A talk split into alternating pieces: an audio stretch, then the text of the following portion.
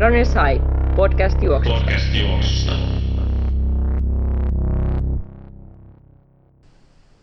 Monelle hitaasti juokseminen on hankalaa, vaikeampaa kuin keskimössö, eli tahti, jossa ei mennä vauhdikkaasti, mutta Puhutaan ei keskimöissästä PK-reippaanasta. Joo. Joo, varmaan. Aki, Aki se sun hehkottama PK-reipas on siis keskimössö. Runners High, podcast juoksusta. Podcast juoksusta. No niin, Runners High Podcast täällä taas terve. Studiossa minä Tero Forsberg ja Aki Nummela ja Tuomo Salonen. Hyvää päivää. Päivää, päivää. päivää päivää. Tota, nyt on kova aihetta tiedossa. Me ajateltiin tehdä tällainen tehoalue-trilogia tässä. Kolme jaksoa, tiukkaa tavaraa. Peruskestävyys, vauhtikestävyys ja maksimikestävyys harjoittelusta. Ja tänään mennään meidän kaikkien lempiaiheeseen, eli PK-harjoitteluun. PK-sähly. Niin, siis PK-sählystähän tässä nyt puhutaan niin kuin joka jaksossa, mutta on ainakin myyvä nimi tällä. Kaikki haluaa kuunnella varmasti peruskestävyysharjoittelusta. Se on vähän semmoinen loputon aihe kyllä. Että kyllä se aina, aina herättää, herättää sekä tunteita, mutta tietenkin myös sitä, että sitä halutaan tietää, että miten sitä oikeasti pitäisi tehdä. Että sehän on se kaiken homman ydin kuitenkin.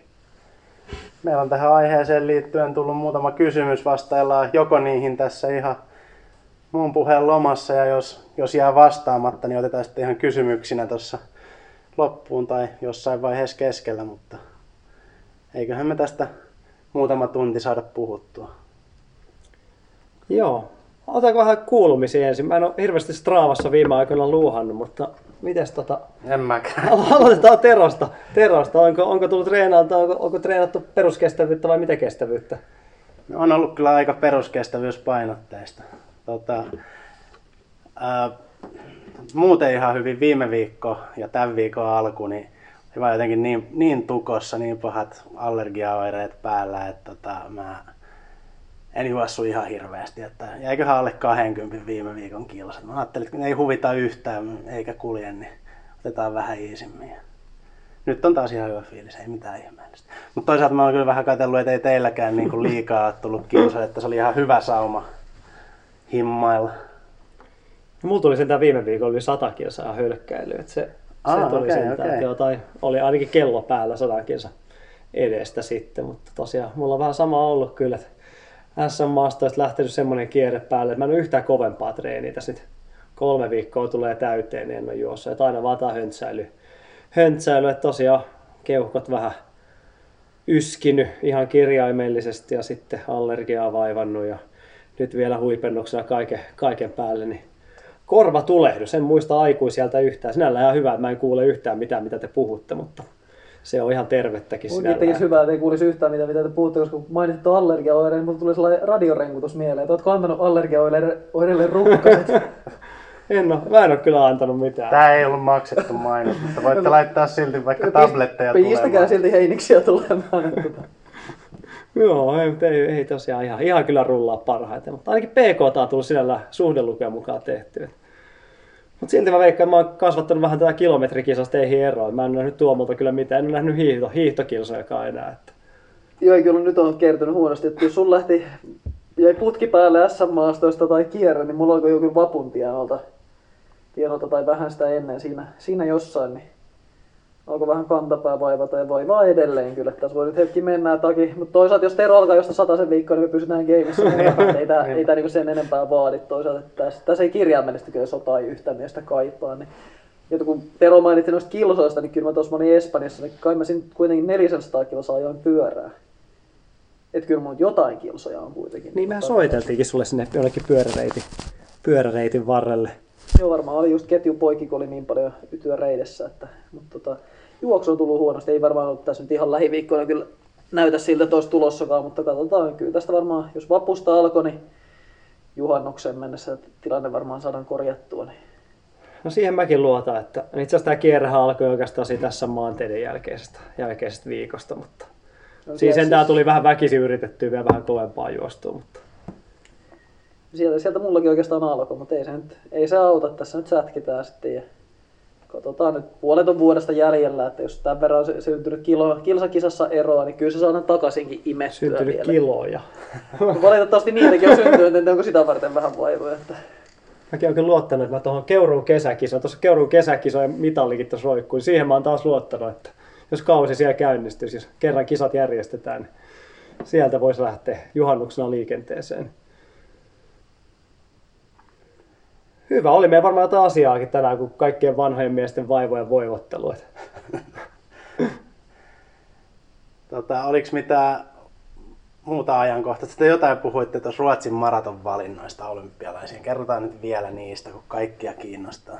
Jo puisteltiin päätä vähän jo Ruotsissa aika, aika tiukat kriteeristöt on olympiavalinnoissa, niin nyt ilmeisesti nyt heidän lopullinen päätös on tässä, että yhden maratonarin he lähettävät naisiin. Karolina Wikström on sellainen, jonka he tulevaisuuskriteerillä valitsevat sieltä. Ja siellä olisi rajan tehneet, onko niitä nyt sitten, niillä olisi täyskolmikko naisiin ja kaksi miehiin, onko se nyt niin kuin se mitä heillä on, vai onko se Equalillakin rajaa Oo, öö, taitaa jopa Niin, olla. kyllä se varmaan on niin kuin, kolme, täydet kolme, Joo. niin olisi niin kuin periaatteessa mahdollisuus lähettää, mutta lähettävät sitten niin kuin yhden naisen, ei muita. Että se on omat tiukennetut rajat ja näin niin kuin ilmeisesti täyttänyt sitten niitä. Ja nämä tiukennetut rajat taisi olla tämän kevään aikana, että se oli aikaisemmin sellainen vähän hähmäinen, että raja ei riitä, pitää olla top 8 näkymä. Ja, tai sitten tällä tulevaisuus, tulevaisuuspohdinta sieltä. Nyt jäi Charlotte Fooperia ja Mustafa Mohammedia ja David Nilsson ja Ulos Nilsson olisi varmaan ollut pihalla muutenkin.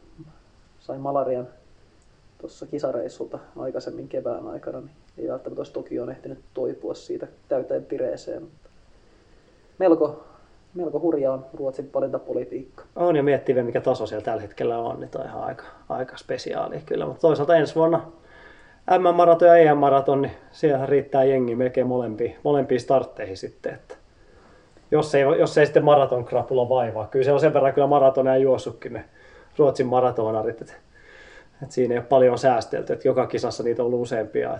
Oliko niitä Hanna Lindholm tässä nyt, nyt tota, jahtas nämä viimeiset viikonloput, niin onko se peräkkäiset viikonloput? 231 ja 229. Joo, ja sitten oli vielä huhtikuussa oli Niin, yksi. Sitten siinä oli kolme, kolme maratonia ihan kuukauden sisään.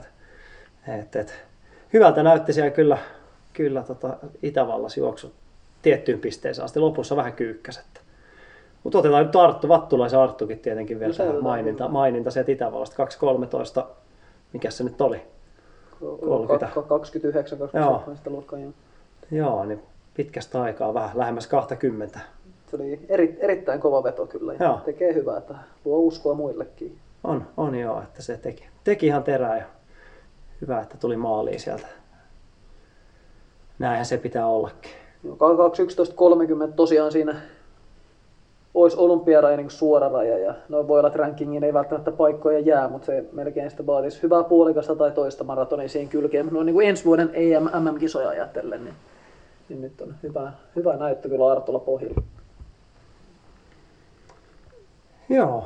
Vielä tuohon, mikä tämä nyt oli Wikström, siihen pitää vähän palata. Niin Eikö, siinä oli tämä tulevaisuus, mutta eikö hän, ole, hän on juossut vasta muutaman vuoden, eikö ollut näin? Joo, joku, joku sellainen tausta siinä vissiin. Joo, olin, olin tsekkaavina. Sen että lää, Ihan, lääkäri. joo, ihan harraste. Muutaman vuoden takaa oli ihan harrastejuoksija ja sitten siitä alkoi vähän reenailla. Ja nyt kulkeekin sitten ihan kelvollisesti, että saa nähdä mihin, mihin vauhti vielä vie, mutta Se taisi olla jostain, jos nyt ihan hatusta heitä, niin ainakin yli kolmesta tunnista, onko yli kolmesta ja kymmenestä Oli. muutaman vuoden takana, mistä se on lähtenyt. Niin Nyt ollaan, onko se 227 vai 8, minkä, Joo. minkä on juossut. joo. Tar- on hyvä tarpeeksi. PKta, niin noin siinä käy. No näinhän siinä käy ja sen PK voi tosiaan tehdä muullakin kuin juoste. Että sehän sieltä varmaan taustalta tuskin siinä nyt ihan, ihan niin kuin sohvaltaan startattu. Että. Mutta hei, nyt kun tämä on tosiaan tehoalue-trilogian eka jakso, niin mitäs ne tehoalueet nyt oikeastaan on? Mitä, mitä, mistä me oikein puhutaan? Se on, se on hyvä kysymys. Tosiaan me aika paljon tässä, kun ollaan niin kuitenkin kestävyyden parissa tekemisissä, niin no yksinkertaisuuden nimissä, niin sykemittausta ja sen, sen mukaista seurantaa ja tietysti ylipäätään pidempien matkojen harjoittelu, niin ehkä kolmeen jakaminen on se niin kuin perusmalli siinä, peruskestävyys, vauhtikestävyys ja maksimikestävyys ja vähän nimiensä mukaisesti, niin alhaalta ylöspäin, niin peruskestävyys on, on se kevyin ja vauhtikestävyys on vähän reippaampi, vauhdikkaampi, ja maksimikestävyys on sitä kovempaa räiskimistä. Et kyllä sitten tietysti jatkuu vielä niin kuin nopeuskestävyys, mutta se on aika ehkä pienessä roolissa sitten, kun puhutaan esimerkiksi puolimaratonin ja maratonin harjoittelijoista, mutta kyllä tietysti ehkä teknisesti tuollaiset sanotaan minuutin puolentoista vedot, niin kyllä ne, kyllä ne periaatteessa on ehkä niin kuin lähtökohtaisesti nopeuskestävyyden puolella. Vähän nyt riippuu siitä, minkälaisena sarjana juostaan tietysti, että, että voihan nyt olla vaikka vauhtikestävyyttä, jos on pitkä sarja, niin tehdään paljon, mutta, mutta alle minuutin vedot, niin ehkä ne on jossain määrin on nopeuskestävyyttä, mutta onhan se määrä, määrä rooli hyvin vähän näistä kestävyysharjoittelijoista. Noin PK, VK, MK, niin ne tässä nyt meillä varmasti on niin suuressa roolissa ja niiden hahmottaminen mitä ne tarkoittaa. Joo, tuohon taitaa olla kuitenkin, no on se jossain määrin kansainvälinen, mutta Suomessa varsinkin aika yleinen, yleinen määritelmä noihin kolmeen, kolmeen jollain tasolla jakaa, jakaa homma. Ja tuossa kohta päästään myös niin kuin, että siihen puolelle, että, mitä, että onko se PK aina samaa vauhtia, onko VK aina samaa vauhtia, onko MK aina samaa vauhtia, niihin päästään, päästään myös kohta puoleen.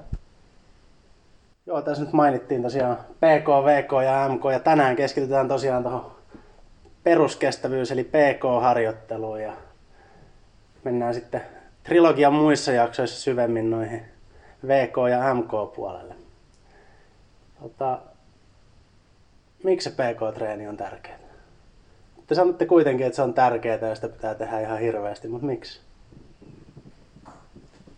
En mä tiedä, eikö sekin ole ihan hyvä peruste, että sanoa, että se on tärkeää, että tämä tehdään. Valmentaja Joo, se, on, käski. se, on, se on kivijalka ja Niin. se on sen kestävyys, kestävyyskunnon pohja. Kakun pohja, Sanokaa vielä, että pyramidin. pyramidin Pyramidin pohja. pohja. Joo, se on, ja se on, se, se antaa, sen, se antaa ne edellytykset siihen tehokkaammalle. Miten mä aina yleensä sanon, että se on, tuota, jos taloakin lähdetään rakentamaan, niin ei sitä katosta sitä aloiteta. Että se aloitetaan sieltä pohjalta. Tai en mä ole koskaan kyllä rakentanut, mutta miten vieressä nähnyt, että räjää. Toisaalta meidän vieressä rakennetaan taloja ja siinä räjäytellään aika paljon tällä hetkellä. Niin, tuota, en mä tiedä, että onko vähän semmoista, että räjäytellään sieltä niin pohjakuntoon sitten. Että sitähän se on.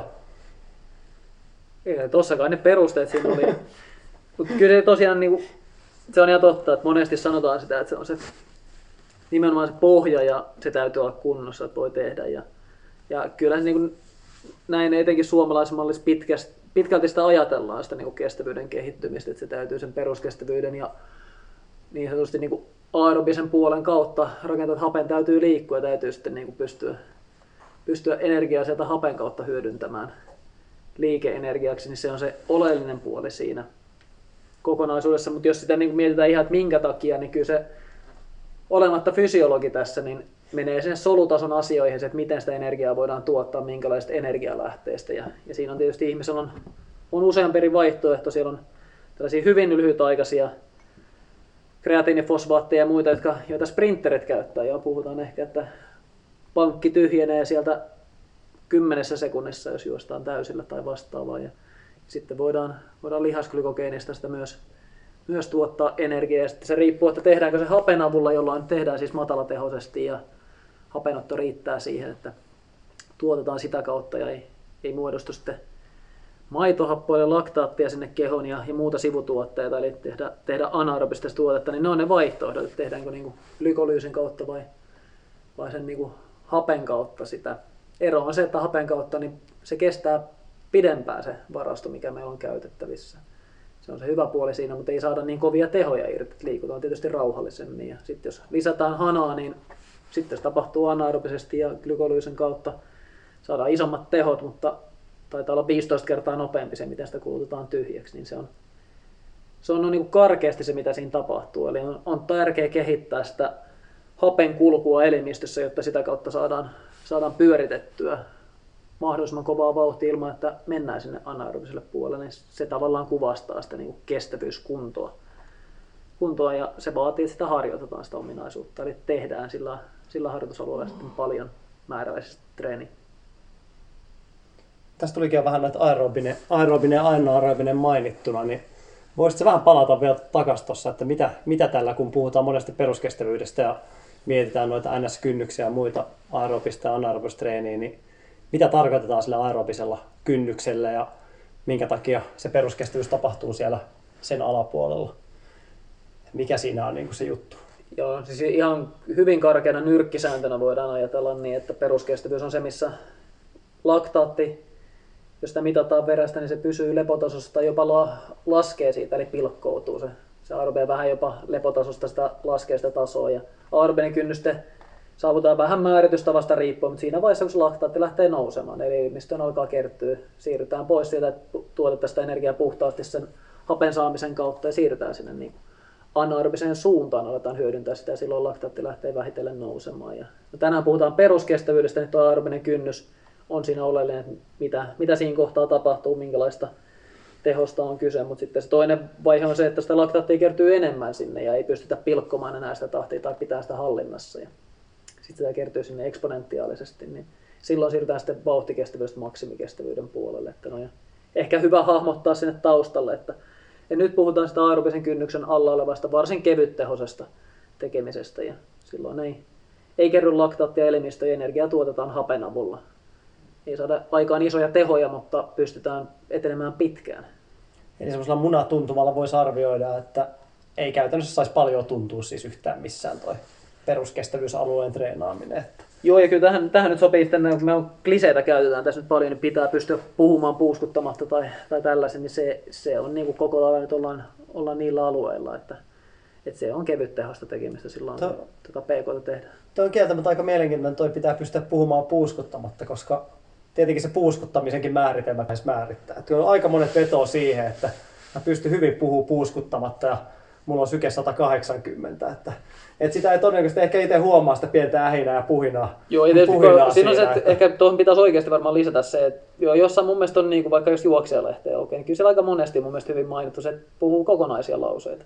Joo. Se on eri asia, jos lenkillä vähän niin kuin heittää juttua, koska muutaman tällainenkin, jos meillä olisi nopeampi keskustelu tässä, niin meidän puhuttaisiin niin kuin ihan neljää viittä sanaa kerrallaan vuorotellen. Ja, mutta se, että jos niin kuin vetää pidemmän, pidempiä lauseita siinä ja se ei niin kuin silti tavallaan rikosta hengitysrytmiä, niin se, se ainakin kertoo sitä. Kyllä silloin ollaan aika pitkällä VK-puolella ennen kuin se alkaa mennä, mutta jossain määrin se kuitenkin kuvastaa sitä samaa asiaa. Ja kun se tulee sellainen jääkiekkotarina, kai tähän nyt yksi jääkiekkotarina kerrotaan PK-sählyn lomaan, niin se on jossain tota, näistä jääkiekon värityskirja vai mikä kirjan nimi mahtaisi olla, niin muistaakseni siellä on, siellä on tota, jommikun päin 90-luvulla Suomen maajoukkuessa Sikatapsa muuten hiljeni tuolla toimistossa, kun jääkiekkotarina, niin kun Kur- Kurt Lindström ja Hannu Aravirta ollut jääkiekko MM-kisossa jollain lenkillä ja en muista kummin päin, mutta olisiko ollut kuitenkin niin, että, että tota, Kurre kysyi Aravirralta, että mikä olisi meidän ultimaattisesti paras ylivoimamiehitys tässä porukassa. Siinä oli just lenkillä sillä, että sillä lähti joku iso mäki, miten lähti kiipeämään siitä ylös. Ja se alkoi pohtimaan, no Niinimaa ja Kiprosov ja kyllä sitten jos Raipe jakaa siinä ja, ja tota, niin se, siinä oltiin nyt varmaan niin just siinä rajoilla, että pitää pystyä puhumaan puuskuttamatta, niin kyllä se menee puuskutuksen puolelle. Mm, jos oikein niin kuin alkaa paatoksella kertomaan tarinaa ja pitkillä lauseilla miettimään, mutta se on eri asia, että pystyy huikkaamaan yksittäisiä sanoja, että pystyy puhumaan. Että kyllä, jos tiukka paikka tulee, niin kyllä tota Ingebrigtsen puhuu vielä tonni vitosen viimeisellä kierroksella. No pystyy, jonkun joo. sanan, että ei se kovakaan teho ei estä puhumista, mutta kokonaislauseet menee vaikeammiksi. Mutta jos joku miettii, että mikä se mun anaerobi, aerobinen kynnys nyt onkaan ja no PPP-sääntö tästä tuli, mutta mites muuten sen voisi saada selville? 220 miinus ikä maksimisyke ja siitä 60 prosenttia. Onko tämä niinku hyvä, hyvä menetelmä vai? Nyt on suurimmalle osalle jää ainoastaan toi mieleen. Niin. Siellä on niin kuin, Tero käski sanoa, että se on 220 minus ikä ja siitä 60 prossaa. Niin kai sekin jollain osuu, mutta tosiaan ehkä nyt, no ehkä toi maksimisykekin kannattaa määritellä ihan muilla tavoilla, mutta eiköhän se paras keino varmaan ton tasotestauksen kautta ehdottomasti, että saisi niinku täsmätiedot sitä kautta, sitä kautta sinne omaan rekisteriin. Kyllä sitä on tosi vaikea muuten sanoa, että toi, vaikka niin puhutaan, ehkä annetaan niin kuin isossa kuvassa nyt annetaan jonkinlainen hahmo sille, että, että alkaa puustuttaa ja hengitys käy vähän kovemmalla ja tolleen, niin se, niin kuin, se skaala on aika laaja. Et, se, se alkaa vähitellen kuitenkin, että 135 sykkeessä niin hengästyttää ton verran ja 145 ton verran, 155 vähän enemmän, mutta onko tämä nyt silti vielä vai oliko se kymmenen lyöntiä sitten, niin se on, se on aika karkeata sitten kuitenkin siitä, siitä päästä, mutta et saatte vähän, saa vähän sitä ideaa ja se skaala on kuitenkin kokonaisuutena tosi leveä sieltä ihan niin sanotusti ala PKlta ihan maksimeihin, niin siinä on paljon vivahteita, mutta kyllä se selvittäminen, niin toi on sen verran vaikea, että se menee nimenomaan tasotestin kautta ja sieltä sitten saa, saa sen datan mukaansa, että missä kohtaa se tulee. Ei siihen oikein niin kuin ole muuta tapaa varsinaisesti ja, ja se on sitten kyllä niin kuin hyvä, ja, hyvä ja varma. Et ei se, ilman sitä niin mahdottoman vaikeasta on lähteä arvioimaan. Tuolla laskukaava nyt ei varmasti toimi, että siinä on tai ei, ei voi sanoa, että ei varmasti toimi, vaan että ei toimi kaikilla. Mm. Voi toimia jollain. Ja se, se ongelma ehkä siinä onkin, että se voi, se voi hyvin mulla toimia, mutta sitten naapurilla ei toimi sitten ollenkaan. Ja sitten kun sillä vetelee, niin kyllä on sitten aika, aika pihalla kaikkinensa. Että siihen- Eh, Ehkä niin päin pitää sanoa, että se varmasti toimii jollain, koska se on nimenomaan jollain tasolla voi sanoa, että se on keskiarvoistettu, niin ollaan niin kuin lähellä sitä, mutta vaihtelun väli ja skaala on vaan niin suuri, että jollain se voi olla 20 lyöntiä pielessä. ja 20 lyöntiä PK-sykkeessä aika paljon. muistuu yksi tarina mieleen tässä jokunen vuosi taaksepäin, joku juoksukouluun tullut herrasmies vähän sanoi, että hänellä oli mennyt vähän solmuun toi treenaaminen, kun kello käski, olisiko kello laskenut näitä kynnyksiä ja tota, käski, että tämmöinen vauhtikestävyys, vauhtikestävyyttä olisi nyt tehdä 160 sykkeellä. Ja hän sanoi sitten, että aika kevyttä peruskestävyyttä jollain 140 nurkille menevillä. Kiros sitä, että kun ei koskaan oikein, että piti, piti aina juosta niin hiton kovaa ja sitten oli käynyt loppujen lopuksi selvittää maksimisykkeet ja oma maksimisyke olikin siinä just 160 paikkeilla. Ja tulikin se että mieleen siinä, että että hän on käytännössä kaikki lenkit vetänyt täysiä tähän asti, kun kello on sanonut, että pitäisi tällä mennä he- helposti. Ja siinä oli vähän tämmöinen niin laskukaava oli vähän mennyt pieleen sitten ja oli kyllä aika pihalla siinä vaiheessa. Että. Joo, ja sitten on maksimisyke, että siinä on isoja eroja varmasti niin kuin samanikäisillä henkilöillä, niin voi olla pari 30 lyöntiä hyvinkin mm. Sitä eroa siellä. Ja toinen on se, ne sykeskaalat voi olla tosi erilaajuisia siitä. että Maksimisyke 190 vaikka ja jollain voi olla aerobinen kynnys sillä melkein 160, 105 nyt ainakin. Ehkä useimmilla, joilla on maksimi 190, siis se on jossain 145-150 paikkaa, voisi olla niin kuin karkea arvaus, mutta Akin maksimi taitaa olla 190 pinnassa, jos muistelen oikein, niin se on alle 140 sun aerobitin kynnys.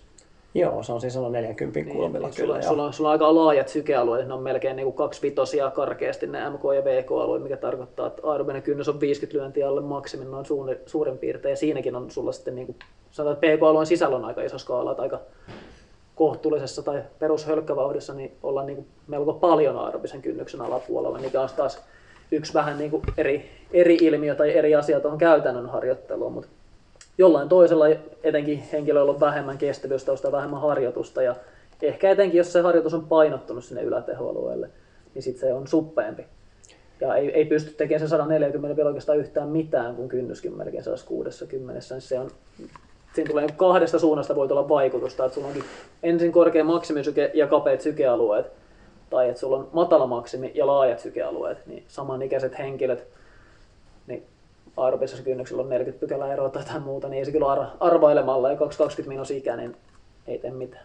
Tuosta tulikin mieleen noista meikäläisen omista sykkeistä, niin tämmöinen niin kevään allergia karstaisuus, niin mä oon nyt tuossa tietenkin, on vähän kaikenlaista ollut tässä, niin itse on nyt huomannut, kun on käynyt hölkkäilemässä tuossa, niin periaatteessa samat sykkeet, ollut noin minuuti, minuutin hitaampi kilsavauhti kuin tuossa jokunen aika sitten, niin tota, mitäs näille tämmöisille tilanteille pitäisi tehdä, että mennään enemmän se sykkeen mukaan vai luottaa siihen vauhtiin. Et nyt mä oon huomannut, että mikä viime joku reilu kuukausi sitten oli neljä minuuttia, niin onkin yhtäkkiä viisi minuuttia samalla sykkeellä. Että No, se, tavallaan käytit mun kysymyksen, mikä mulla oli kanssa tulossa Joo. ihan kaverin puolesta, mutta kaverilla oli tuossa oikeastaan koko, koko talven silleen, tämä kaveri juoksi paljon juoksumatolta täällä Jätkäsaaressa ja teki niinku treenit joko arki-iltaisin duunipäivän päälle tai sitten viikonloppuna. Ja tota, Et se oli hemmetin ylväällä askelella. Joo, juuri näin. Joo. Niin tota, siis sanotaan, että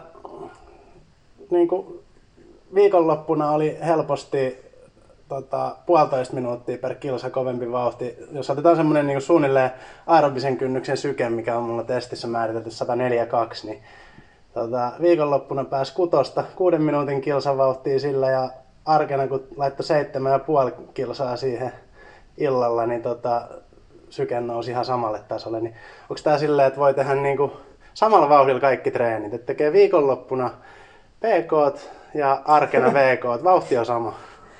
Joo, tässä on tavallaan, jo, tavallaan kaksi eri asiaa mun, mun näkökulmasta, mutta tavallaan sitten niin kuin sama. Eli siinä on joku ulkoinen vaikute, joka aiheuttaa siihen, että elimistö on kuormittunut molemmissa.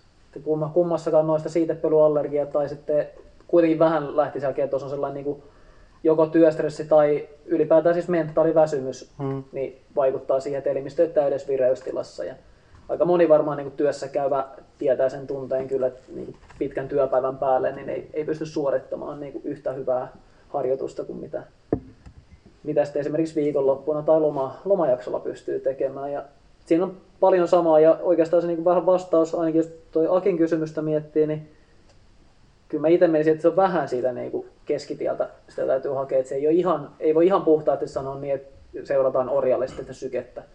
Koska elimistö on erilaisessa tilassa, niin on aika paljon mahdollista, että se aerobinen kynnys tavallaan niin muuttuu siinä ylipäätään. Että vaikka se syke on korkealla, elimistö on vähän mm. stressaantunut, niin se, se samalla myös tarkoittaa, että ei se laktaatti välttämättä nouse samassa kohtaa. Se nousee aikaisemmin vauhdillisesti varmaan kuin normaalisti, koska elimistö on tukossa, mutta, mutta se syke on varmaan niin kuin herkällä jo lähtökohtaisesti, kun siellä on, on vähän poikkeustila päällä elimistössä siitepölyn takia. Etenkin voimakkaasti allergisella varmasti on näin. Ja, mutta sitten toisaalta niin ei voi niistä vauhdeistakaan pitää kiinni yksi yhteen, koska mm. ei yksinkertaisesti pysty, jos puhutaan kyllä. kovemmista, niin ei pääse niitä. Niin, että kyllä mä niin, tavallaan siis käyttäisin sitä sykettä ja fiilistä siinä niin kuin apuna ja mittarina, mutta ei niitä todennäköisesti kannata yrittää pakottaa sinne normaaleihin lukuihin. Jos normaalisti mm. Aki lenkkiä 130 sykkeellä ja 140 pinnassa aerobinen kynnys, niin todennäköisesti 140 pinnassa vauhti olisi vähän normaalia hitaampi.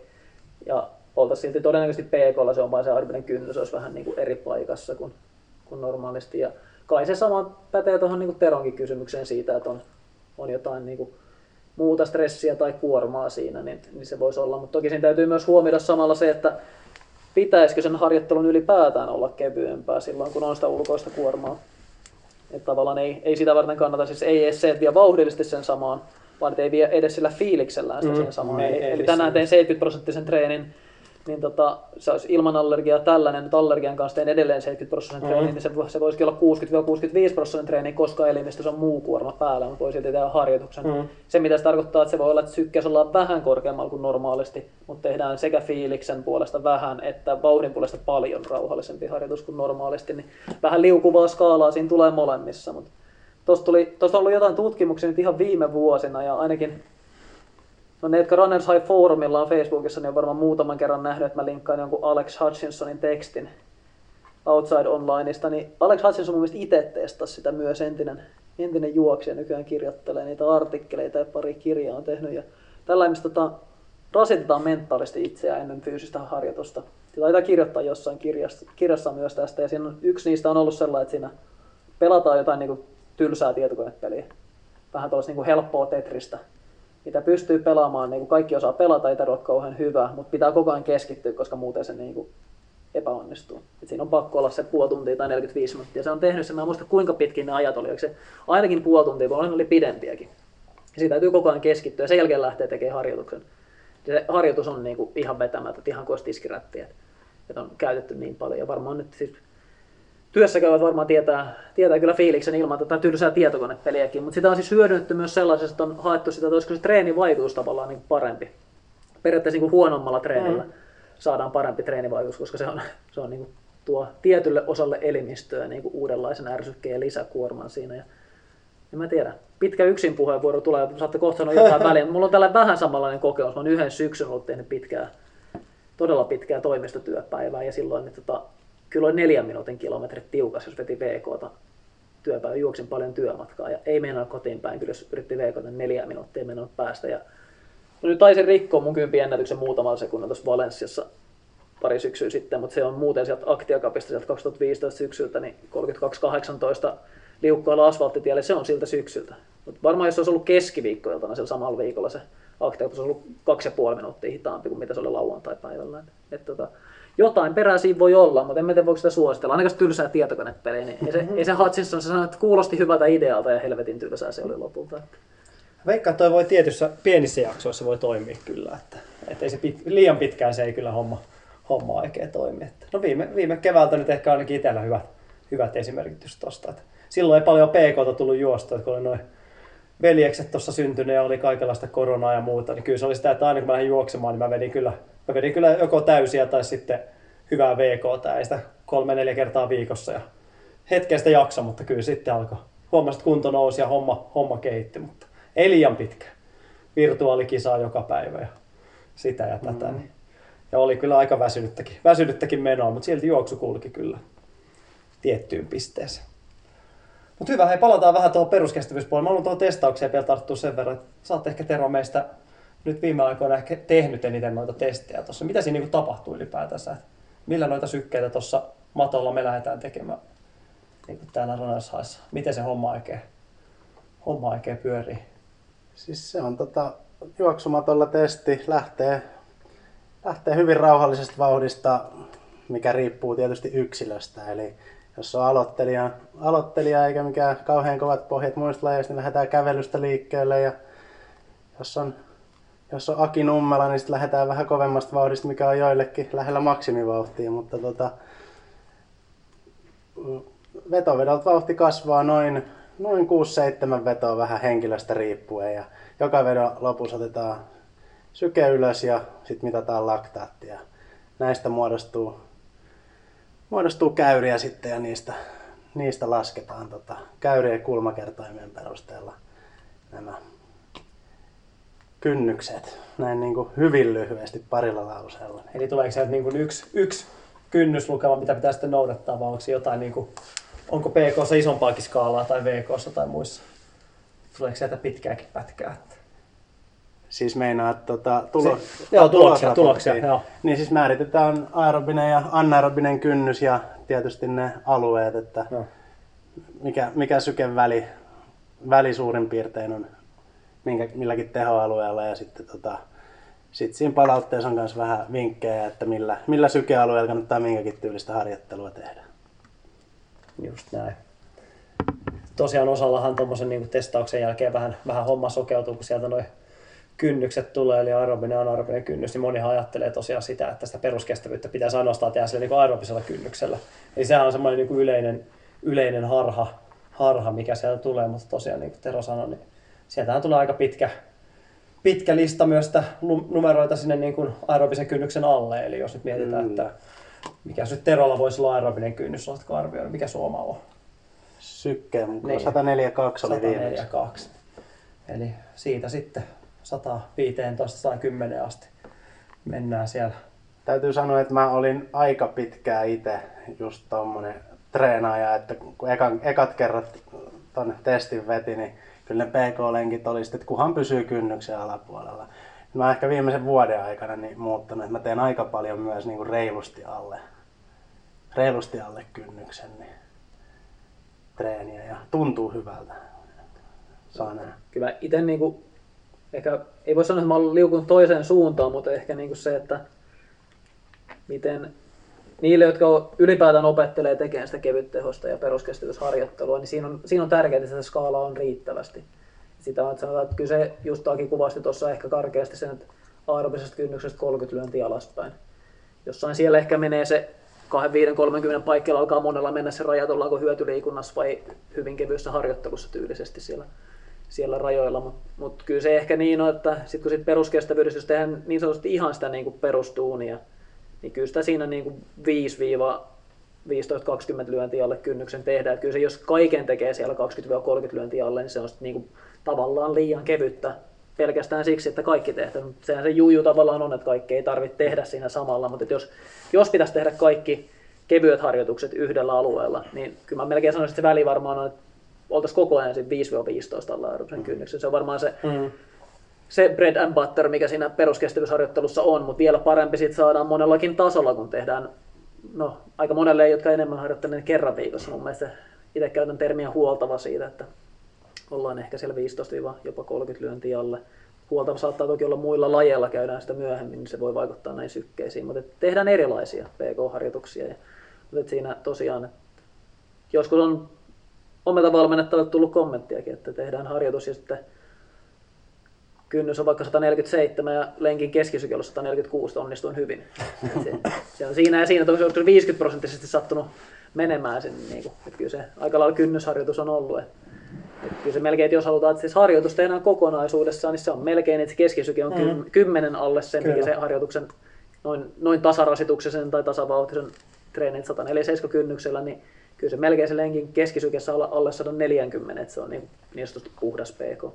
Ja toihan lähtökohtaisesti aika iso shokki, varsinkin semmoisille, jotka ekaa kertaa testeihin tulee ja saa ekaa kertaa tuon tulosliuskan käteen, että kuinka alhaalla sitä oikeasti joutuu sitä sykettä pitämään. Että monelle se jopa sinne aerobinen kynnys on todella alhainen niin omiin aiempiin peruslenkkeihin verrattuna. Ja sitten kun vielä niin kuin sanoo, että no, ei tämäkään riitä, että sun pitää niin kuin ajatella vielä tuosta niin kuin just toi 10, 15, 20 pykälää alle, että sitäkin pitäisi tulla, niin sehän on niin kuin isoin kauhistumisen kohde kyllä jengille yleisesti. Että eihän näin hiljaa ei voi mennä mitenkään.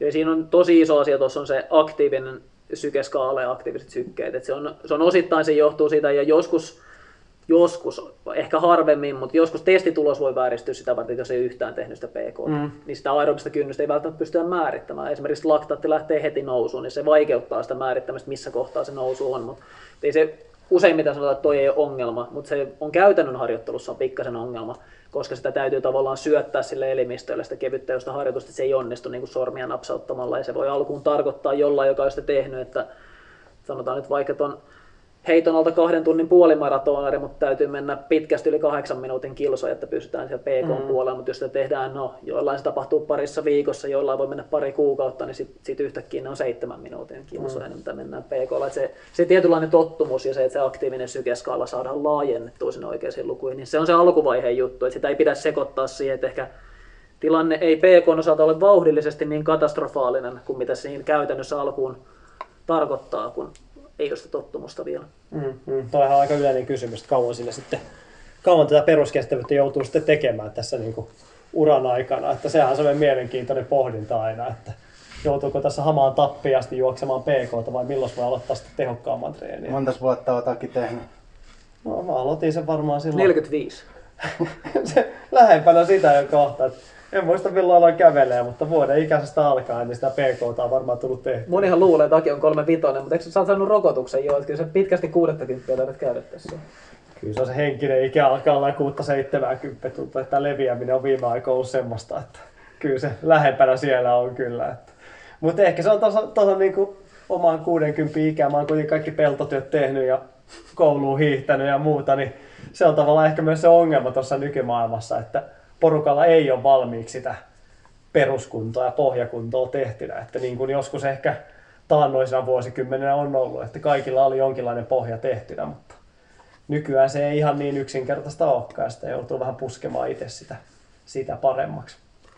Ja tuossa kun on, että kuinka pitkään tätä peruskestävyyttä tarvitsee tehdä, niin ehkä just se kysymys varmaan niin pitäisi kääntää siihen muuta, että kuinka paljon kuinka pitkään tämä jatkuu tällaisena. Mm, Et se, sehän se tavallaan se shokki on. Kyllä mä muistan itsekin, se on itse asiassa ollut äiti Anneli oli valmentajana silloin varmaan ollut niin 17-18-vuotias ja silloin, silloin tehtiin, mulla oli aika korkeat sykkeet vielä Siiniassa, varmaan maksimi on ollut kuitenkin heiton oli 200 silloin. Sitten sit mulla oli kerran viikossa sellainen, että piti tehdä niin 130 sykkeen lenkki. Varmaan silloin, niin kuin, silloin mukana ollut fysioterapeutti oli myös niin roolista. Yksi tollainen hyvin huoltava harjoitus, joka tehdään kuitenkin iskuttamalla, että mä tein sen kevyesti hölkät. Ne vauhdit oli jossain 6,5 minuutin kilsavauhdissa ja olin kuitenkin 30, 33 risat kympin juoksia. Mm-hmm. Niin se, oli, se on niin kuin hyvin, hyvin rauhallista, ja kun se ei voi olla paikallaan pomppimista, kun sekin nostaa sykettä, mm-hmm. sen pitää olla niin rauhallista hissuttelua. Ja, mutta siinä se niin kuin rakentuu, mutta ei se pitkään ole sitä, kun se aktivoidaan se mm-hmm. ala-alue. On se, voi, on se viikko, viikkoja useimmiten, mutta, mutta sehän se ongelma on. Ei, se, ei PK-harjoittelun tekeminen oikeastaan kellekään kestävyysurheilijalle ole ongelma, kun se vaan niin, kuin, niin sanotusti kerran opitaan tekemään oikein ja elimistö tottuu siihen. Niin melkein sitten joskus voi olla ongelma, että, että, että tota, jos siihen opitaan, niin osa jää vähän niin kuin tekee liikaa, tai jää pelkästään nyt jäämään sitä, mutta se on varmaan seuraavien, seuraavien trilogian episo, episodien aihe se, että miten sitä tehokkaampaa uitetaan mukaan ja miten se rytmittäminen, mutta sitten osa elämäntapa kestävyysurheilijoista saattaa olla sitä pelkkää PK-osastoa, mm. niin kuin puhutaan ehkä himoharjoitteluosastosta kyllä, mutta siellä sitä voi olla.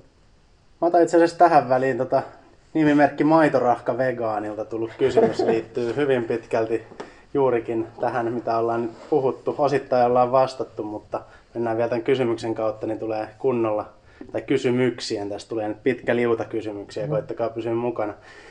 Mitä tarkoittaa PK-reipas? Jos puhutaan sykkeistä, niin PK-harjoittelu tapahtuu aerobisen kynnyksen alapuolella ja VK-harjoittelu aerobisen ja anaerobisen kynnyksen välissä, mutta missä kohtaa PK muuttuu PK-reippaaksi ja missä kohtaa PK-reipas muuttuu VK-ksi?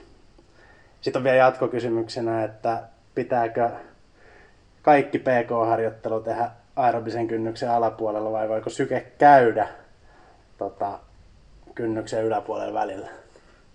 No, ennen kuin Aki pääsee ääneen, mun mielestä PK-reipas kuulostaa Akin termistä. Me vähän ennakkoon puhutte terminologiakysymyksistä, me voidaan puhua niistä aika pitkään, mutta yritetään pitää niin kuin lyhyinä toi meidän terminologinen vääntö, että mitä termejä me käytetään, mutta toi, että, että pitääkö PK-harjoittelu sykkeen pysyä koko aerobisen kynnyksen alapuolella, vähän niin kuin tuossa viitattiin, niin kyllä se helvetin huono PK-lenki on, jos syke on koko ajan VK-alueella.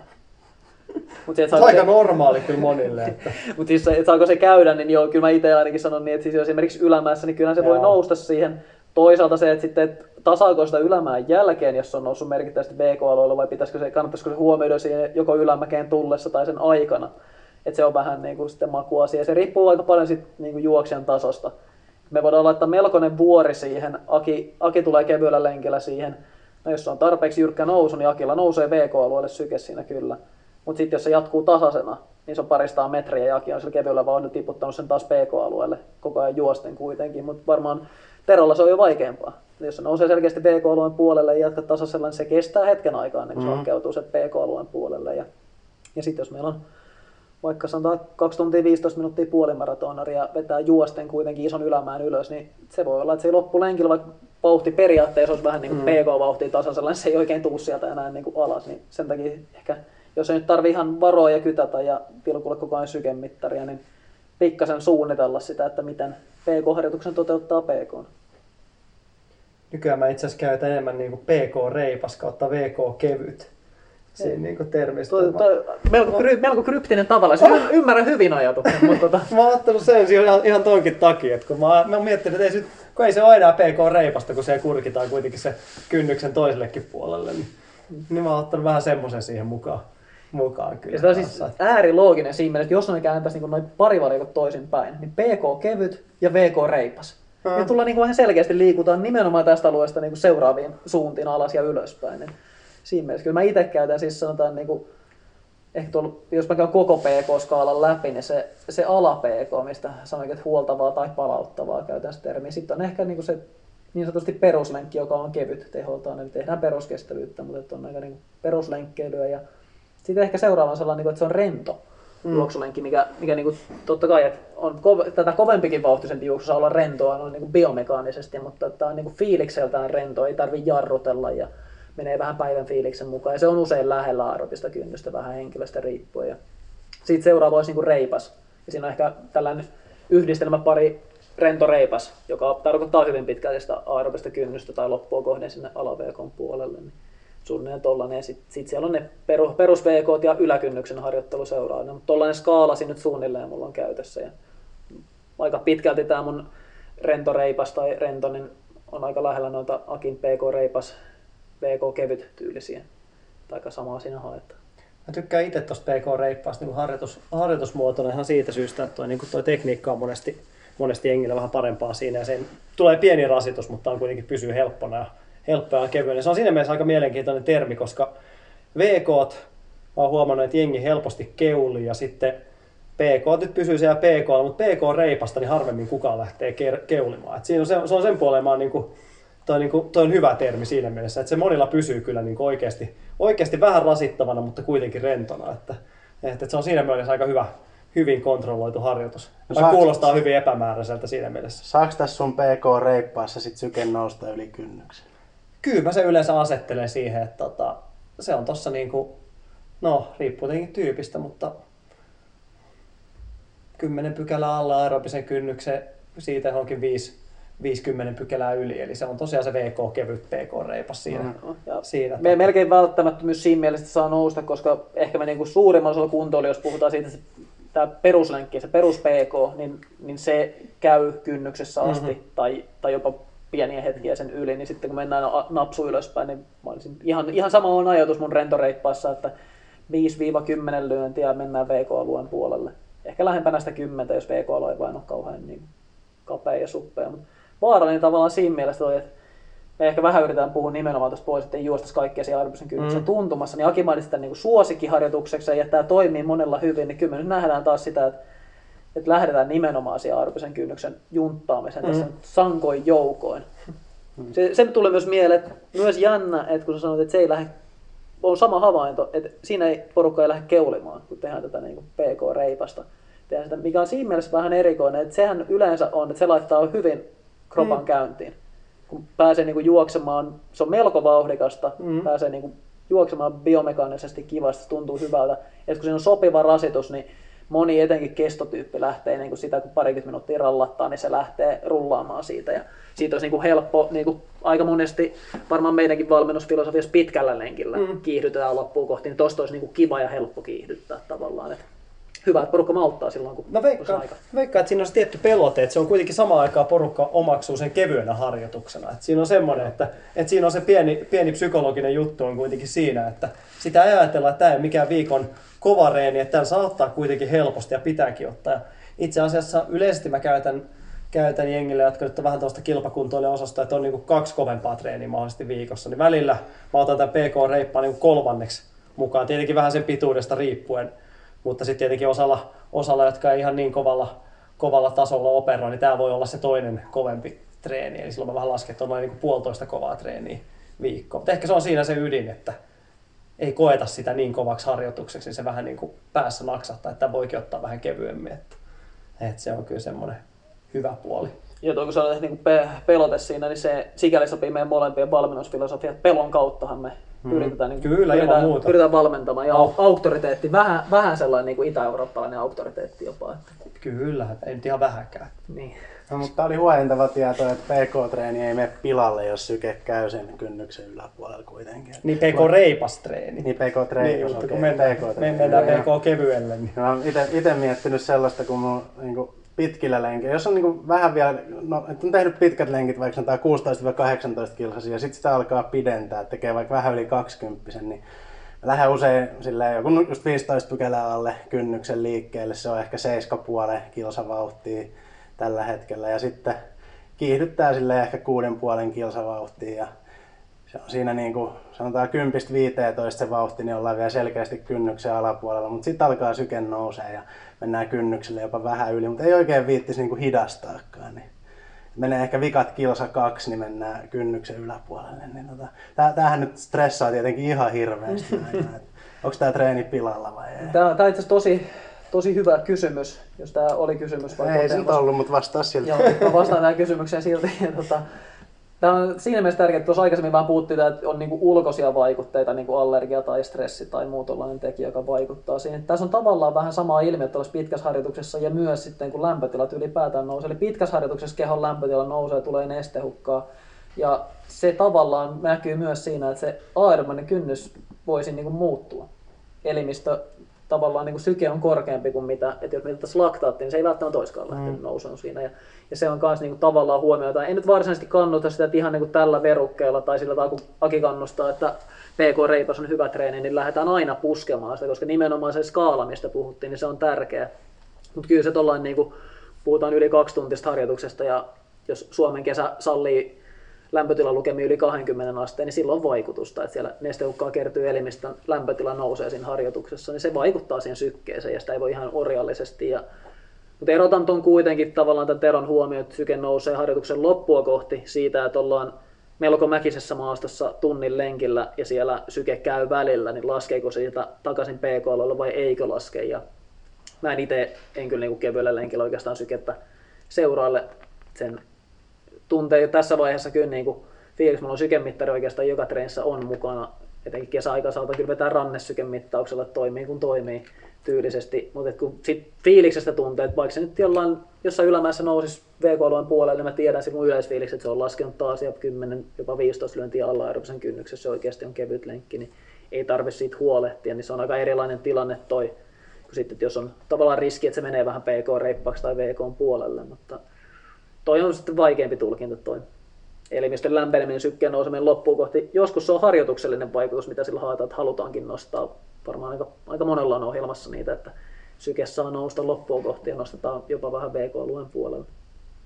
No sykkeiden muuttumisesta mun tuli mieleen, että yleensä se on semmoinen niin kuin ikuinen kysymys, että kun mä nyt alan tästä treenailemaan, niin mitä mun, jos mä tuun tasatestaukseen puolen vuoden päästä, niin mitä mun sykkeet, muuttuuko ne mihinkään vai pysyykö ne samassa, niin sä oot Tuomo kuitenkin muutaman palautteen tässä vuosikymmenen Runners High ura aikana tehnyt, niin minkä verran ja mihin suuntaan porukalla yleensä tämmöiset niin sykerajat muuttuu vai muuttuuko ne mihinkään? Että jos käy nyt testissä ensimmäistä kertaa on juossut vaikka pari kuukautta, niin säilyykö se vuosikymmenen se sama sykeraja vai mitä niille, mitä niille niin tapahtuu? Onko siellä mitään ohjesääntöä? Että osalla muuttuu ja osalla ei. Joo, aika monesti pystyy sitten lähtötilanteesta ja henkilön, ehkä lähtötilanteesta me pystytään lukemaan sen henkilön tausta. Et me nähdään, että on, onko siellä tapahtunut minkälaista kestävyysharjoittelua. Me pystytään sen perusteella jopa vähän veikkaa, että mitä sille tulee tapahtumaan seuraavassa niin kuukausien päästä tai vuoden parin sisään niille sykkeille. Monella sitten taas, joka testiin tulee, saattaa olla sellainen ajatus, kun tulee uudestaan, että, ne, että niiden kynnysten pitäisi nousta. Mm. Että se olisi hyvä, kun ne kynnykset nousisi, niin sitten saisi juosta niin periaatteessa kovempaa ja olisi kehittynyt. Mutta siis sykearvonahan se kynnys harvemmin nousee se on, se on vähän niin kuin harvinaisempaa, että se lähtisi siihen suuntaan ihan 20 minus ikä. Siinä on se yksi oleellinen juttu, missä se pitää paikkansa, että maksimisyke kyllä keskimäärin laskee iän myötä. Ei välttämättä pykälää per vuosi, mutta keskimäärin se tulee alaspäin. Ja kyllä ne samalla ne kynnykset painuu aina alaspäin. Ei välttämättä samaa tahtia ihan samassa suhteessa, mutta keskimäärin ne tulee sieltä alaspäin. Niin kyllä jos me tuollaista niin kuin pidempää usein, useiden vuoden ajanjaksoa katsotaan, niin kynnyssykkeet tulee laskemaan. Ja se oleellinen on se, että mitä tapahtuu anaerobisen kynnyksen vauhdille, mitä tapahtuu aerobisen mm. kynnyksen vauhdille. Mutta siinä meillä tulee sellainen pieni ekstra ehkä nimenomaan henkilöille, ei ole ehkä niin kuin sellainen tasapainoinen treenitilanne, kun tulee ekan kerran testiin. Me nähdään sitten testipalautteesta ja pystytään arvailemaan sitä, että seuraavassa testissä voi käydä niin, että sykeskaala on nyt tosi suppea, laajennetaan vähän, harjoitellaan vähän monipuolisemmin, tehdään erilaisia harjoituksia, tehdään riittävästi kevyttehosta, niin seuraavalla kerralla meidän kynnykset niin sanotusti normalisoituu, asettuu oikeille paikoille. Et me ei ehkä ekalla kerralla siihen tavallaan pystytään määrittämään aerobinen kynnys, mutta se ei ehkä ole aito. Elimistö mm. ei toimi oikein. Et se ei pilkon laktaatteja selkeä lähde nousuun, vaan se lähtee suoraan tai jotain muuta. Niin voi olla, että se muutos on silloin niin merkittävä. Ehkä yleensä laskusuuntaan joskus voi olla noususuuntaankin se normalisoituminen, että se on niin kuin vähän jollain tavalla sekaisin. Mutta mutta se laskusuunta, niin sitten kun se kynnys normalisoituu, siinä voi myös käydä niin, että se vauhti tavallaan parane. Joo, tämähän on moni. Ja, se, ja sitten se vähän niin kuin näyttää ikää, että on tehnyt Joo. paljon PK, tai Ironmanin kynnyksen ei ole vauhdillisesti parantunut, mutta se, se on yleensä niin kuin se on niin kuin ison mittaluokan muutos, että se skaala on normalisoitunut. Tilanne on niin sanotusti, että nyt tämä on oikein. Niin silloin me voidaan periaatteessa sanoa, että nyt tämä vauhtimääritys on myös niin kuin oikeasti luotettava. On se aikaisempikin, me pystytään määrittämään, mm. on se tietyllä tavalla luotettava, mutta elimistö ei ole toiminut oikein Joo. ja käyrät näyttää epätavallisilta, niin me pystytään sanoa, että jotain mätää tässä on. Ja sitten ehkä jos tilanne normalisoituu, niin sitten se kehitys on niin kuin kaikilla yleensä niin kuin saman tyylistä. Et silloin Joo. kynnyksessä tapahtuu melko maltillisia muutoksia, ehkä pitkällä aikavälillä se on enemmän sitä, että kun syketasot yleisesti laskee sekä iän myötä että toisaalta kestävyysharjoittelun myötä, niin sitten se vauhti vähitellen paranee siellä. Mutta ensin täytyy saavuttaa sellainen, niin kuin, jos jollain tavalla tasapainoinen tilanne ylipäätään siihen kuormitusfysiologiaan. Joo. Sitten voitaisiin vähän tuohon mennä, kun moni, monihan valittelee tuosta kevyen, kun saa noin tuomiot, että ei tosiaan pysty juosta, juosta niin kevyellä, kevyellä vauhdilla, että se alkaa se tekniikka levitä. Oliko sinulla Tero joku kysymys? Kysymys tähän? No, tota, tavallaan. Joo, mun mielestä se, mun mielestä se vähän, niin kuin, vähän tota viittasi tähän, tähän suuntaan kyllä. Että kaivetaan se, Otetaan kaivetaan tota, se esille sieltä. Jos tota Armin kysymystä meidän. Joo. Tota, tota, monelle hitaasti juokseminen on hankalaa, vaikeampaa kuin keskimössö, eli tahti, jossa ei mennä vauhdikkaasti. mutta puhutaan keskimössöstä PK-reippaanasta. Joo. Joo, varmaan. Aki, Aki se sun hehkottama PK-reipas on siis keskimössö. Joo, täytyykin vaihtaa termiä. Joo, keskimössö.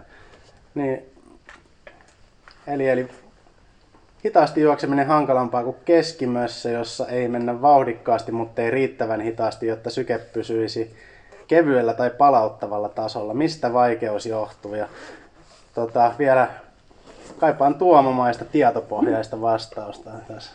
Ei meidän hihan ravistelut ei Ei. Anna palaa. En tiedä, mä melkein niin mietin, että Akel on tätä kilometriä vähän enemmän, enemmän taustalle. Voi olla, että siellä olisi niin parempi tällainen käytännön tieto kyllä heittää tähän, mutta tässä on siis aika monta asiaa tässä on, ja yksi varmaan mihin me ollaan vielä tulossa on tämä biomekaniikka- ja tekniikkakysymykset. Eli tavallaan, että jos se aerobinen peruslenkkivauhti on niin rauhallinen, niin sitä on vaikea juosta. Mm-hmm. Ja se, sekin täytyy tietysti oppia, ja jos et ihan vedän aamun lonkalta, kun, kun tota en keksin mistä tarkistaisin, mutta olisiko jossain henkilöstä riippuen 7,5-8 minuuttia per kilometri, noin suurin piirtein on se kohta, missä juoksus tulee taloudellisempaa kuin kävelystä. Ja sitten kun me mietitään ehkä, järkeen kyllä. ehkä karkeasti yli kahden tunnin puolimaratonereita, niin niiden PK-vauhti pyörii jossain tuossa vaikka, tai ehkä jopa voidaan sanoa, että aerobinen kynnys alkaa olla, niin kuin siellä on ainakin seiskalla alkavia, tai yli, pitkästi yli seitsemän, niin ollaan jossain tuolla. Eli, eli suurelle osalle kuntojuoksijoista loppujen lopuksi se hölkkä vauhti on niin hidasta, että kävely periaatteessa voisi olla jopa niin kuin taloudellisempaa, ja se aiheuttaa tietysti melkoisen ongelman siinä, siinä se juoksuorittelu. Ja nyt, nyt joku kysyy kuitenkin mielessään sitä kysymystä, pitäisikö sitten vaan kävellä sitä PKta, niin kyllä mä silti vastaan, että ei. Että kyllä se juoksun iskutus, se tavallaan asennon ylläpito ja niiden tavallaan, vaikka se on melkein samat lihakset töissä, niin eri tavalla, niin kyllä sen harjoittaminen on tärkeää, että kyllä niitä kannattaa niitä PK-lenkkejä. Se on tärkeä sen niin sanotusti lajivoiman kannalta ja sen ylipäätään sen juoksuharjoittelun kannalta, sitä kevyttä kudosrasitusta tulee ja samalla tehdään sitä oikeaa tehoaluetta. Niin. Mutta se on niin mulle se päällimmäinen syy. Toinen on ihan vaan tottumuskysymys, koska kyllä jos me laitetaan Aki tuosta hölkkää 7 minuuttia per kilometri, se näyttää ihan hyvältä. Ei, edes- paljon etene, kun Aki pystyy juoksemaan aerobisella kynnyksellä kuitenkin alle neljää minuuttia kilometriä, mutta se on niin kuin teknisesti pysyy kasassa se juoksu. Ja, että se on vähän niin kuin oppimiskysymys ja tekniikkakysymys, että se, se tuossa tulee mun mielestä ehkä niin kuin isompana, että se täytyy ylipäätään oppia se rauhallinen juoksu. Ja mä taisin luvata, että Jukka Keskisalon lainaus, niin Jukka, Jukka on sanonut joskus, että kevyt lenkki on juoksen tärkein tekniikkaharjoitus. Mm, näinhän se on. Niin se, se tavallaan tässä myös yhdistyy, että, että se, se pitää muistaa tuossa ja sen oppiminen ja tavallaan aktivoiminen, niin se mulle nyt tulee ensimmäisenä tuosta mieleen.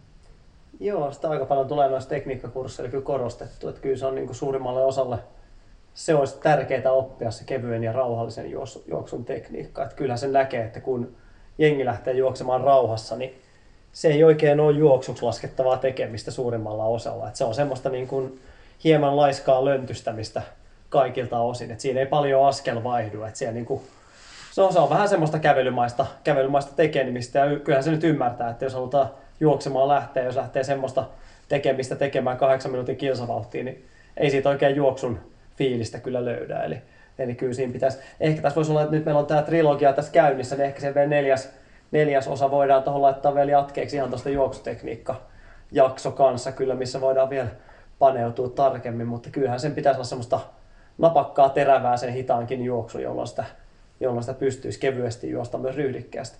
Mä aina itse käytän esimerkkinä, esimerkkinä noissa niin kuin, tuota, tekniikkakursseissa, niin toi kenialaisten, kenialaisten verryttely on aika makeeta katseltava näiden huippumaratonareiden, kun ne lähtee semmoista. Vaikka kenialaiset yleensä on vähän semmoista tota, tietyllä tavalla letkuu ja fleguu se meno, mutta kyllä se, niin kuin se hidas juoksu on aika usein kyllä myös aika napakkaa, kun lähtee, lähtee verryttelemään, kun olisi, tota, no Hampurin maratonilla aikanaan, niin meillä oli tota, verryttelyyn varattu joku semmoinen lähdön viereinen parkkihalli, missä päästiin sitä toteuttaa. Kaikki veti niin kuin ympyrää sitä hallin ympäri ja siinä nämä kenialaiset lähti, lähti painamaan sitä rinkiä ympäri. Se, mulla, mulla vähän niin kuin jopa hävetti, kun samaan aikaan lähdettiin verkkaamaan. Mä starttasin niin kuin selkeästi kovempaa kuin nämä tota, 205 kaverit, kun lähti varmaan semmoista 90 minuutin kilometri vaihtiin naputtaa. Ja sitten veti sen parikymmentä minuuttia, niin koko ajan se vauhti kiihtyi ja kiihtyi ja kiihtyi. Kyllä se loppuvaiheessa vedettiin varmaan sitä alle kolmosta sitten, mutta se oli ihan makeen näköistä, kun äijät lähti. Se oli, oli tehokasta tikkausta ja mihinkään ei edennyt siinä, mutta ei siellä niin kuin myöskään semmoista niin kuin kantalompsimista etenee. Et kyllä mä sanoin, että siinä on niin kuin erityisen paljon jengillä tekemistä kyllä tuossa, että saisi sen hitaan juoksun tekniikan kuntoon siihen malliin, että pystyisi juosta kevyesti, mutta napakasti samaan aikaan. Se ei ole helppoa. Ei, tä- tästä tulee myös tavallaan se kysymys, että niin kuin sanoin tuossa Akin juoksusta, moni, moni meidän juoksukouluissa ollut ja, ja valmennusryhmissä ollut, niin tietää sen, on nähnyt siinä verryttelyyhteydessä, kun Aki hölkyttää vaikka 6.30 tai 7. Ja tosiaan kun muistetaan, että aerobinen kynnys on alle neljässä minuutissa per kilometri, niin kyllä aika löntystämällä voisit mennä 7 minuuttia mm. kilometri. Mutta se, että se voi tehdä tavallaan myös niin, kuin niin sanotusti napakasti, mm. käyttämättä ylimääräistä energiaa, mutta se, että siinä on niin kuin, ehkä vartalossa on pidot kohdillaan ja pitää sen, niin silloin se ehkä on kaikkein helpointa kuitenkin, kun se ei vuoda. Mutta koska se on niin helppo vauhti, niin sen voisi tehdä ihan miten tahansa lampi alhaalla löntystää ja vääntää ja möngertää, niin, niin se, se on niin kuin ehkä huomionarvoista, että sen voi tehdä myös tavallaan teknisesti laadukkaasti. Tero näyttää pohtivan siihen malliin. Mä oon nähnyt sun juoksua joskus hiljaa, ja se on niinku ihan ehtaa polvennosta juoksua.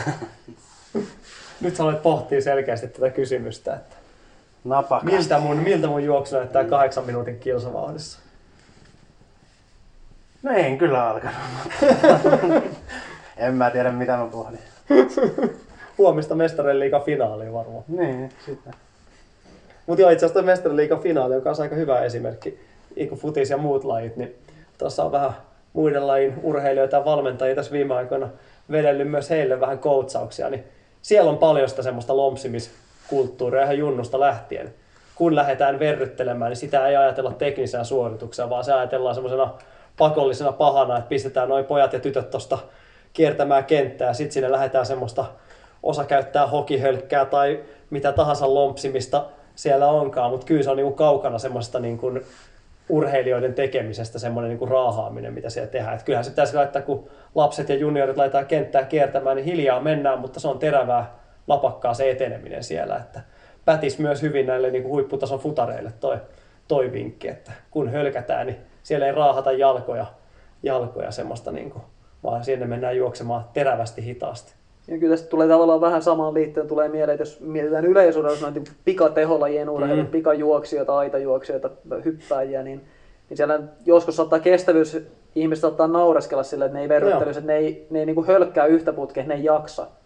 Mutta sitten taas ehkä unohdetaan se, että se mitä siellä tehdään jotain niin kuin aika rentoja niin sanotusti löysiä rullauksia ja kävellään sitten päätyjä nurmikentällä ja sitten vähän hyppelehditään ja tollaista, niin ne kontaktit, mitä siellä kertyy ja se biomekaniikka, niin siinä ollaan kuitenkin lähellä sitä suorituskykyä käyttämättä tehoa. Mutta kyllä niin pikajuoksun tekniikka on niin erilaista kuin kestävyysjuoksun tekniikka, että eihän sitä voi tehdä mm. niin kuin pitkään matkaa, ei se ole mitään järkeä, mutta se, että aktivoidaan sitä oikealla tavalla, niin tuossa on tavallaan sitä vähän samaa ehkä siinä niin, kuin, niin sanotusti kestävyysjuoksutyylin sisällä, että tehdään se silti niin kuin napakasti ja aktiivisesti, eikä, eikä tosiaan löntysten. Joo, sulla oli tuo Jenkeissä, kun oli taannoin yliopistolla. Silloin kävi aika monet, monet vähän sitä läpi valmentaa, että pikajuoksijatkaan ei saa lähteä lompsimaan sitä verryttelyä. Että pidetään terävänä ja tiukkana, tiukkana sekin. Mutta eiköhän tuossa tullut vastausta vähän tuon tekniikkakysymykseen, mutta tosiaan voitaisiin kyllä laittaa melkein trilogiaa vielä jatkojakso tuosta Neliosainen trilogia. Neli, neliosainen trilogia, mihin juoksutekniikka tulee vielä mukaan. Ne päästään vielä ynnäämään ehkä sitä, että mitä se tekee näihin tietynlaisiin vauhteihin. Ollaanko sitten menossa PK-sählyyn? Joo, eikö me tuossa muut lajit on oikeastaan seuraavana tuossa listalla vähän niiden, niiden sykkästä, mikä se on niin PK-sähly. En tiedä kuinka moni teistä muistaa tuon alku, en minäkään muista mistä se aikanaan lähti, lähti liikenteeseen. Varmaan siitä, että, siitä, että kukaan ei pysty tuommoisia sählyjä ja muita kovin helposti PKlla pitämään, että menee vähän tehot, tehot kovaksi. Niin oikeastaan siitä se lähti varmaan se idea, että niissäkin pitäisi pystyä jossain määrin sitä vauhtia kontrolloida. Muistanko väärin? Tai teho, tai sellaista, joo. joo. Me ollaan se kohta kaksi ja puoli vuotta luvattu PK-sählysessioa tässä podcastissa. Vielä ei ole tullut, mutta... Kyllä mä sanoin, että kyllä me syksyllä, kun nämä viimeistään nämä kaikenlaiset rajoitteet nyt poistuu, mm-hmm. niin kyllä me joku katusähly tuohon veivataan kyllä. Niin, että varmaan tämä trilogia sitten viides jakso. Mä ajattelin, että tässä puhutaan PKsta ja aika vähän puhuttu PK-sählystä kuitenkaan, mutta kyllä toi tausta tosiaan niin tuntuisi, kuulostaisi tutulta, mitä Aki tuossa kuvasti, että että tosiaan PK-sählö, niin sitä jotkut ehdottaa ja ajattelee korvaavana lajina, että sieltähän tulee nyt niin kuin tollainen, se ei, ei sisällöllisesti ehkä vastaa sitä peruskestävyyden harjoittelua ja noita muita lajeja. Nyt on sitten monta muutakin, joista osa soveltuu PK-harjoitteluun ja osa ehkä ei sitten oikein sovellu, niin se on ehkä niin kuin hankala kysymys, etenkin vaihtoehtoja niin paljon ja toi sählö nyt tietysti hauska esimerkki siinä mielessä, että se on aika vaikea toteuttaa sieltä PK-puolella.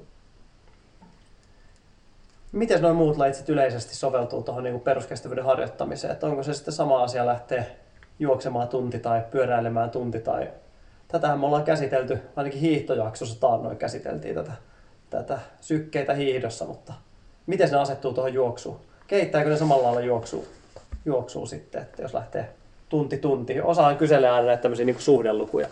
Ja varmaan se hiihdon puolella käytiinkin sitä läpi, mutta miten sä koet sen? Joo, kyllä no, on, on kyllä niin monta erilaista lajia, niin monta erilaista vaikuttavaa tekijää siinä on. Sanotaan niin, että ei niin kuin sydän- ja verenkiertoelimistö nyt ei sinänsä niin kuin tietysti tunnista sitä eroa niin kuin lähtökohtaisesti, että joutuu töihin ja, ja harjoittaa sitä niin kuin kestävyyspuolta siinä, mutta ei se nyt tietysti sama asia ole, ole kun siinä ei tule, lajista riippuen ei tule ei tule juoksulihakselle samalla tavalla kuormitusta, ei harjoiteta sitä biomekaniikkaa, ei tule lajivoimaa ja ajoituksia, koordinaatiota samalla tavalla, niin siinä on ero, mutta ihan niin fysiologisesti niin on se nyt paljon samaa, että tehdään muuta kestävyysharjoittelua kuin että tehtäisiin juoksua. Ja, Ja tuossa noita lajeja, mitä nyt tuli mainittua jo, niin, niin kyllä siellä hiihto, pyöräily, uinti, vesijuoksu, cross trainer, niin siinä varmaan on niinku sellaisia, mitkä, mitkä ainakin on aika lähellä sitä, miten voidaan toteuttaa, mutta sykkeiden puolesta ja miten sitä peruskestävyyttä siellä harjoitetaan, niin, niin se on aika isoja eroja, että ehkä nyt paras vastinpari hiihtojaksosta taidettiin puhua, niin kyllä perinteisen hiihto kättelee aika lähelle sen ainakin niin pitkään kuin mennään vuorohiihtoon. Et sitten tasatyöntö niin riippuu vähän, että kuinka paljon käyttää reisipumppua, että onko jalat oikeasti mukana vai kuntohiihtäjät monesti työntää pelkällä ylävartaloa, niin siinä ei välttämättä sykkeet ole ehkä ihan juoksutasoja.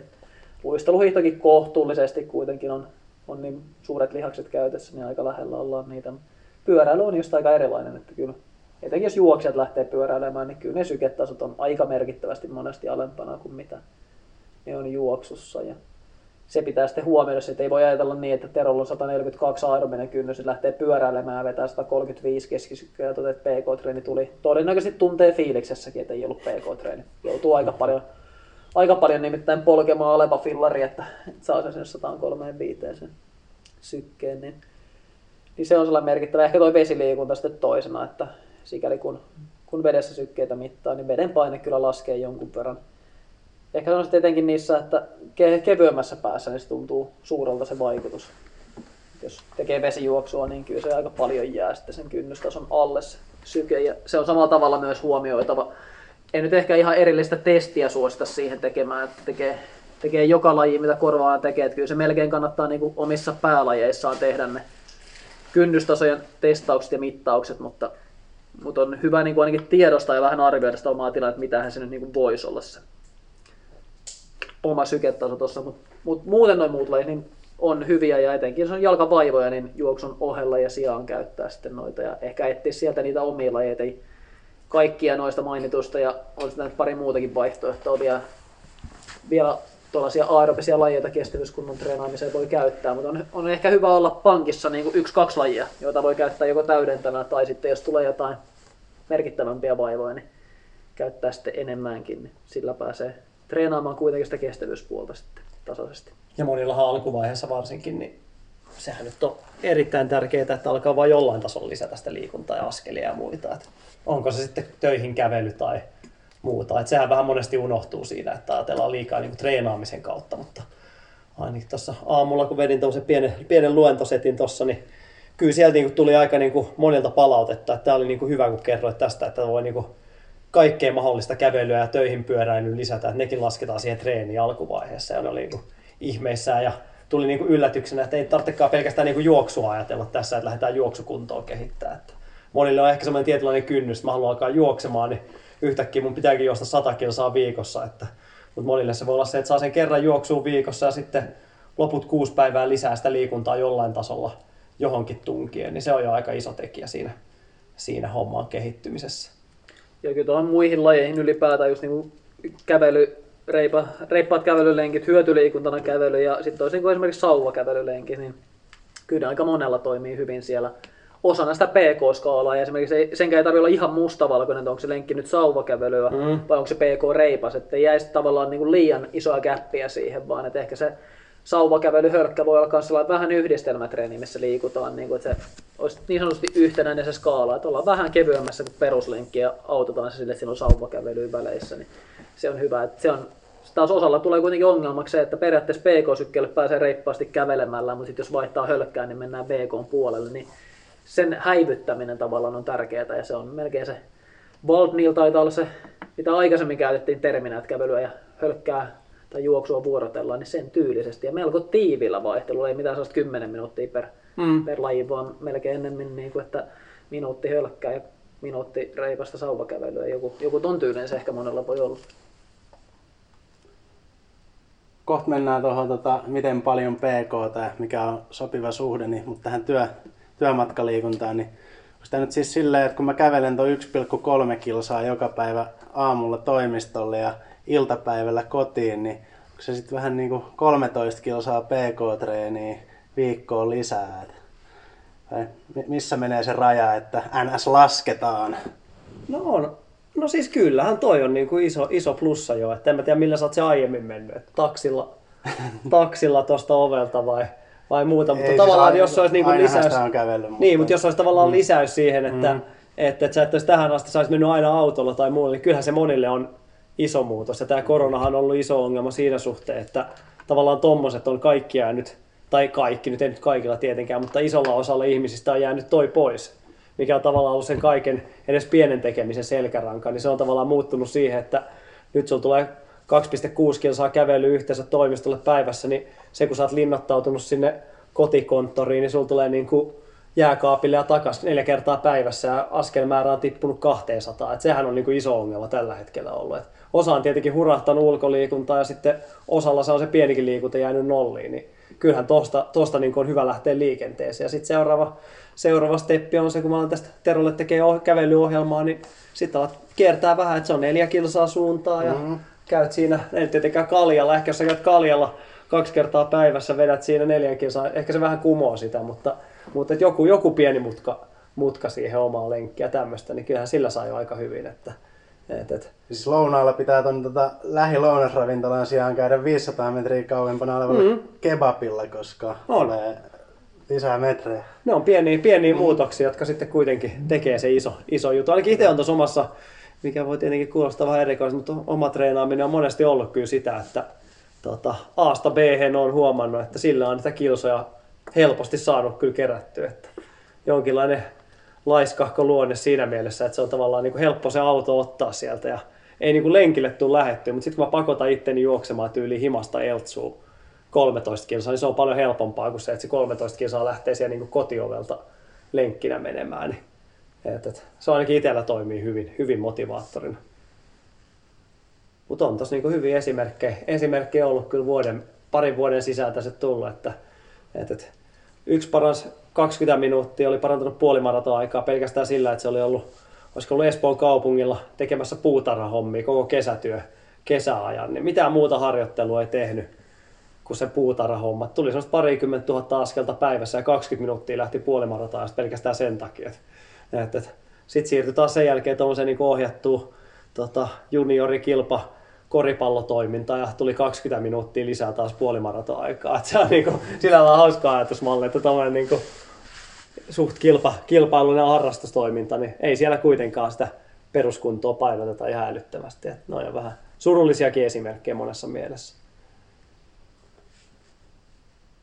Joo, mutta muista lajeista kun puhutaan, niin tosiaan jos PK-sählyä lukuun ottamatta, niin jätetään ne pallopelit sitten niihin trilogian seuraaviin jaksoihin. Kyllä. Sieltä ei varmaan paljon tätä, tätä aluetta saada kasaan. Mites, tota, miten paljon sitä PKta sitten pitäisi treenata? Jos 80-20. Tämmönen kaava on joskus tullut ilmi. No, mä oon yleensä sanonut tuossa sitä, että tavallaan jos on semmoisessa niin alkuvaiheessa, alkuvaiheessa harrastusta tai jos se peruskuntopuoli tosi paljon sakkaa, niin kyllä mä oon sanonut, että niin paljon kuin sinne niin kuin aikatauluun sitä kaikenlaista kävelyä, hölkkää, juoksua, kunhan se tapahtuu peruske, peruskestävyyssykkeellä, niin mä en usko, että kukaan tässä maailmassa on, no tietenkin jos se treenaa 300 kilsaa viikossa PK, niin varmaan saa, mutta semmoisella niin perusharrastajalla, niin en usko, että kukaan semmoisella oikeasti peruskestävyysalueella tapahtuvalla treenillä niin saanut itseään pihalle sitten. Että kyllä mä niin olen sitä mieltä, sitä mieltä, että niin paljon kuin aikataulu sietää, niin sitä kannattaa ainakin alkuvaiheessa ja tietyssä vaiheessa ottaa, ottaa mukaan siihen. Että en tiedä mikä on teidän filosofia, mutta kyllä mä sitä suosittelen, varsinkin siinä vaiheessa. Ja tietysti on juo- juoksukysymys siinä, että, että miten kudokset kestää, miten Mm, se tietenkin iskutusta, että se, se on, se on Joo. aika iso, iso tuossa, että suhdelukuna, suhdelukuna tietysti 80-20 on ehkä jonkinlainen nyrkkisääntö ja siinä pikkasen ehkä riippuu siitä, että mitä vähemmän harjoittelee, jos on aloittelija harjoittelee niin kuin kolme kertaa viikossa. Mm. Tietysti alkuun ei välttämättä tarvitse siinä tehoharjoittelua ollenkaan, vaan se voi olla, voi olla ylipäätään niin kevyttä tottelua, mutta jos se pysyy kolmessa viikkoharjoituksessa ja sinne tekee yhden tehokkaamman, niin se saattaa se tehoharjoittelun osuus olla enemmän kuin 20. Ja se saa ollakin silloin, kun se harjoitusmäärä on aika pieni, niin se saa olla vähän siihen suuntaan nojallaan. Sitten taas jos harjoittelee niin merkittävästi enemmän, niin se 20 prossaakin sitä tehoharjoittelua voi olla loppujen lopuksi aika paljon sitten yhteensä.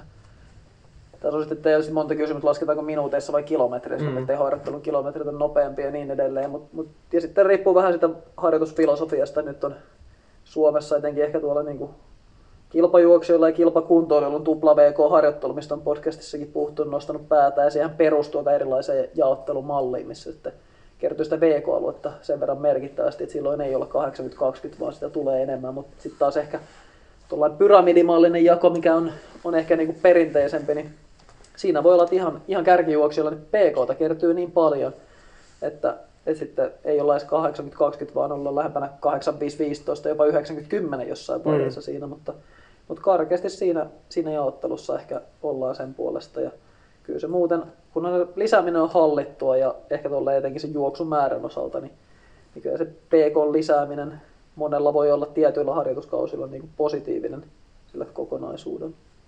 Joo, ja tietenkin vaikka tässä nyt saarnataan tuosta PKsta, niin en mä silti kyllä suosittele sitä, että se olisi pelkästään myöskään, myöskään sitä, että kyllä se niin kuin elimistä huutaa myös niitä reippaampia treenejä. Että mä en usko, että ihan semmoisella sataprosenttisella PK-harjoittelulla niin ihan aika junttaava olo voi kyllä tulla. Että ainakin itse tässä viimeisen kolmen viikon aikana kyllä sen on huomannut, että, että ei, se, ei se pidemmän päälle kyllä kovin hyvältä tunnu, että koko aikaa vaan sitä niin höntsää tehdä. Että ja tietyt poikkeukset, jos niin ihan aloittelijoille, niin se alkuvaihe voi olla se pelkkä totuttelu, niin, niin voi olla tehollisesti sitä. Ja, ja tietysti tuollais niin joku ylimenokausi tai sisäänmenokausen mm. tyylisiä, niin tosi kausiluontoisesti. Sitten ne, jotka on ihan niin kuin fiilislenkkelijöitä, että lähinnä niin kuin te, terveys, terveysliikuntana lenkkeilee, niin silloin myös, että kyllä se nyt ihan niin kuin kokonais terveyden elimistön, vaikkei se nyt puhtaasti ole suorituskyvyllistä, niin kyllä se pieni teho-osio niin tekee sinänsä hyvää, mutta ei se, ei se kauhean välttämätön välttämättä sinänsä siinä ole, niin, niin tollaisia lukuun ottamatta, niin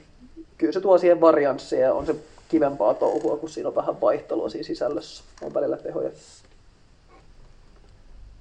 Meillä on tässä fappitaulun vikakohta, minkä pituisia lenkkejä. Mä otan tota, tähän vielä vikan kysymyksen, mikä on, on tässä niin kuin, tää viittaa pitkään lenkki, joka on tietysti keskeinen osa PK-harjoittelua. Voidaan ehkä laajemminkin vastata tuohon kysymykseen ja tuohon meidän flappitaulun, minkä pituisia lenkkejä ylipäänsä, mutta mennään tämän kysymyksen kautta tähän. Täällä on nimimerkillä Dale kysytty, että minkälainen on paras pitkälenkki kuntoilijalle? Sivukommenttina tämä on oikeaoppisesti kirjoitettu pitkälenkki isolla alkukirjaimella ja yhteen, eli täällä on Simo Vannaksen opit otettu, otettu haltuun. Niin tota, onko se 30 kiihtyvä 42 kilsaa maraton vauhtista Eroaako pitkän lenkin pituus ja vauhti, kun harjoitellaan maratonille puolikkaalle tai vielä lyhyemmille matkoille? Ja vielä, että juoksevatko kaikki juoksuammattilaiset, myös esim. pikajuoksijat, viikoittaisen pitkän lenkin? Tässä vielä jatkuu. No, tässä on lisäksi vielä maraton treenin vauhdeista tässä kysymyksessä lisää, mutta jos aloitetaan tästä. Se oli kyllä hyvä, hyvä toi, etenkin toi Simon oikein kirjoitusoppi on tuolla mennyt perille. Se, se, on, se on ehdottoman positiivinen ja ilosta nähdä kyllä, että y, yhteenkirjoitus toimii muillekin. Terveisiä vaan Simolle tässä asiassa. Mutta tota, se, että mikä olisi niin paras pitkälenkki, niin mielestä se on tietysti vähän siinä vaikea kysymys, että riippuu tarkoituksesta. Ne on aika erilaisia, että kyllä se, kyllä se maratonharjoittelussa niin se pitkälenkki on sen onnistuminen ja parhaus on aika erilainen kuin mikä se on, on sitten vaikka kympinjuoksijalla, jolla se pitkä lenkki nyt ei ehkä ole ihan, ei ole ihan yhtä ratkaisevassa roolissa, vaikka olisikin niin kuin tärkeässä roolissa, niin, niin se, se ratkaisee paljon. 42 kilsaa maratonvauhtista on kyllä aika kova, kova Se jättää lenkki. se viimeisen 200 vielä varaa siihen. Joo, se jättää kyllä loppukirjan vielä, vielä sieltä oottelemaan. 30 kiihtyy on varmasti maratonharjoittelussa niin kuin esimerkkinä niin ihan, ihan hyvä, hyvä harjoitus, ei siinä, siinä mitään. Ja tota, mitäs muuta meillä oli siinä kysymyksessä? Tämä on kyllä melkein yhden jakso. Tämä on kyllä melkein yhden jakso aihe kyllä tässä. Juokseeko pikajuoksijat viikoittaisen pitää? Mä haluaisin kyllä nähdä tuossa tota, Eli siis pikajuoksijalta vähän, vähän lajista riippuen, niin tota, kyllä me enemmän ehkä siinä kestävyysharjoittelussa siinä voi sanoa, että henkilöstä ja ihan siitä matkasta riippuen, niin ollaan joko siinä, että harjoittelun kestävyystyylisen osio on jo, jonkinlainen huoltava aerobia joillain harjoitusjaksoilla, muuten ehkä määräintervalli, ei sitäkään sitten enää niin kuin varsinaisesti välttämättä tietyillä harjoitusjaksoilla, mutta sitten pikajuoksussakin on aika paljon vivahdetta, että ollaanko sataisen juoksijoita vai melkunaitureita, niin 400 naitajuoksijoilla siinä on kuitenkin aerobisia komponentteja mukana siinä suorituksessa, vaikkei se niin kuin määräävässä roolissa olekaan, niin siellä on sitten enemmän sitä aerobia ja silloin se voi tarkoittaa, osa tekee ehkä sitä niin kuin myös hölkötellä jonkun verran kyllä, mutta sitten aika aika paljon sitä saatetaan tehdä niin kuin esimerkiksi pyörällä tai muuta. Että tehdään ylipäätään sitä kestävyysominaisuutta, mutta sieltä on, ei sieltä pitkästä lenkistä kyllä niin kuin teoriana puhu, tai nimenä puhutaan enemmän, siellä puhutaan siitä, että se tehdään niin kuin aerobiaa sillä kestävyysharjoituksella. Ja, ja, mutta kyllä nyt voi olla tunnin harjoituksia hyvinkin, että ei se siinä mielessä, että se, että onko sitten pitkä lenkki vai ei. Muistaakseni Jonas Ham, alle 340 tonnivitosen juoksija, juoksi tunnin lenkkiä pitkänä lenkkinään. Ja mm.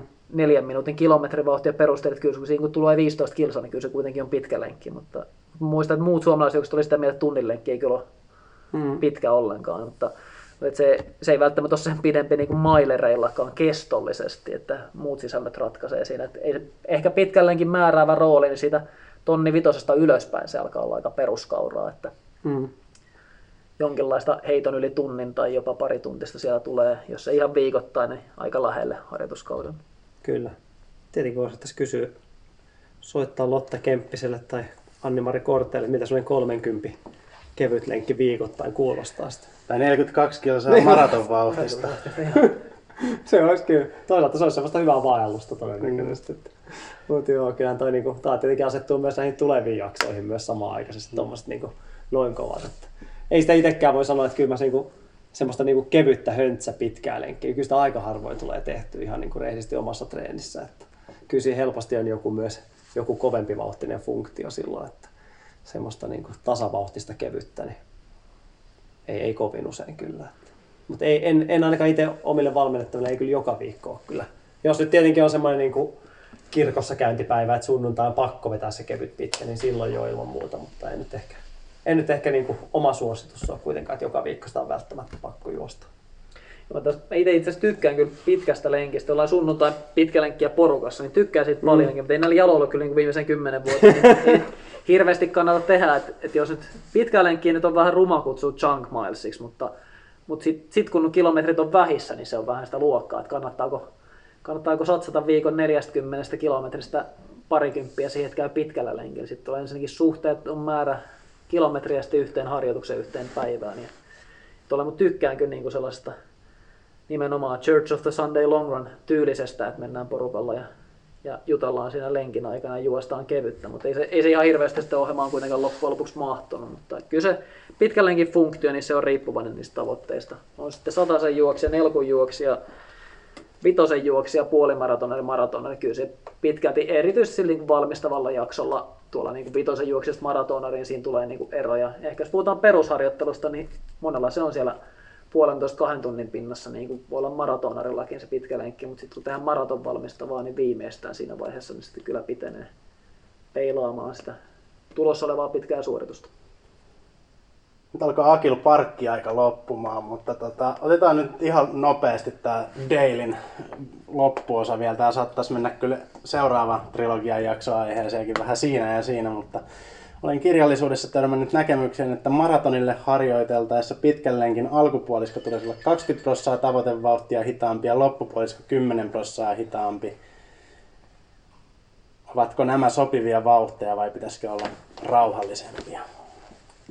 No mä ainakin itse tuohon pitkään lenkkiin yleisesti aina jonkinlainen, tota, jonkinlainen erilainen funktio monilla. Että ei, ei, mä, en, mä en noudata tietynlaista samanlaista kaavaa kyllä kenelläkään. Että välillä mennään isommin kiihtyvästi ja välillä tasavauhtisena.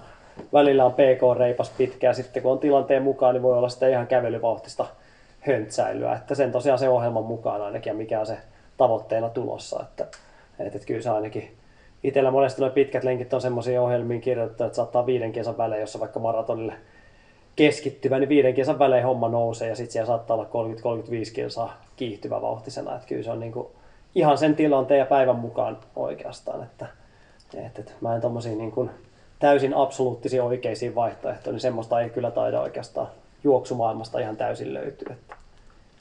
Ja tietysti ehkä tuollaiseen yhtenäiseen kiihtyvään, missä mennään, niin siinä, siinä on niin kova toive laittaa sitä ehkä nyt loppuun maraton vauhtia nyt paljon kovemmaksi, mutta ei, se niinku, ei, ei mitään estettä, että ei maratonilla harjoitella pitkällenkin vauhtia, jos voisi olla niinku maraton vauhtisia tai jopa kovempi. Mm. Kyllä Mikke Ekol mainitti ruotsalainen juoksu, joka taisi ilmoittaa nyt, että saa ultrajuoksuun. Näin sellaisen otsikon tosi jossain. Niin Ekol tiedä jonkun monster, monster workoutin, joka on pitkä lenkki ja se on jotain 32 ja 37 kilsan välillä, en muista tarkkaa matkaa, mutta siinä kyllä sahataan kaiken näköistä Mm.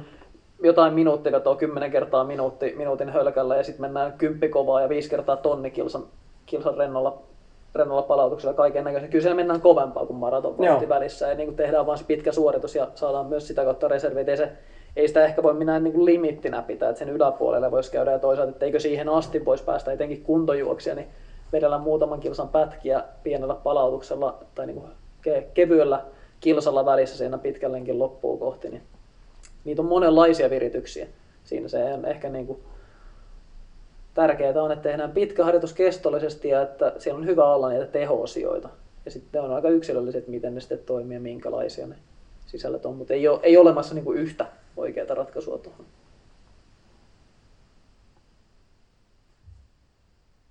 Onko teillä vielä jotain sanottavaa? Tuliko ihan kaikki peruskestävyysharjoittelusta nyt?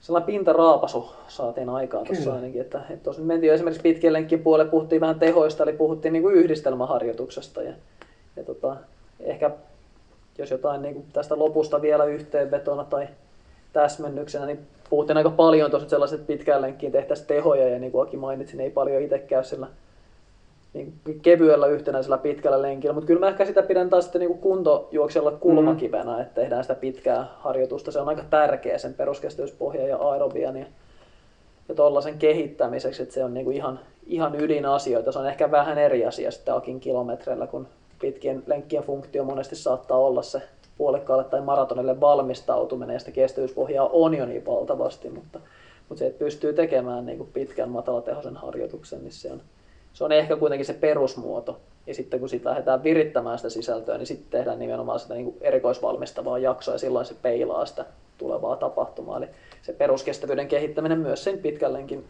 sisältönä ja mitä se tarkoittaa, niin se on, se on ihan avainasioita. Joo, eikä me tuohon peruskestävyyteen palata vielä noissa tulevissakin jaksoissa. Varmasti on sen verran ydin kuitenkin tuossa hommassa. Että myös vauhtikestävyyden ja maksimikestävyyden kannalta. Jes, mutta laitetaan hommaa purkkiin sitten ja tota, tai pakettiin ja purkkiin on laitettu jo. En tiedä kuinka monta tuntia tästä on tässä puhuttu, mutta tota, ää, kysymyksiä erityisesti jos tulee vauhtikestävyys- tai maksimikestävyysharjoittelusta.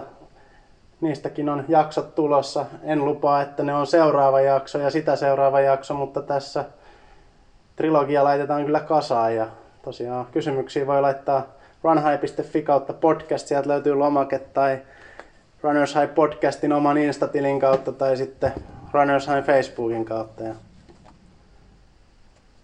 Ei tässä muuta.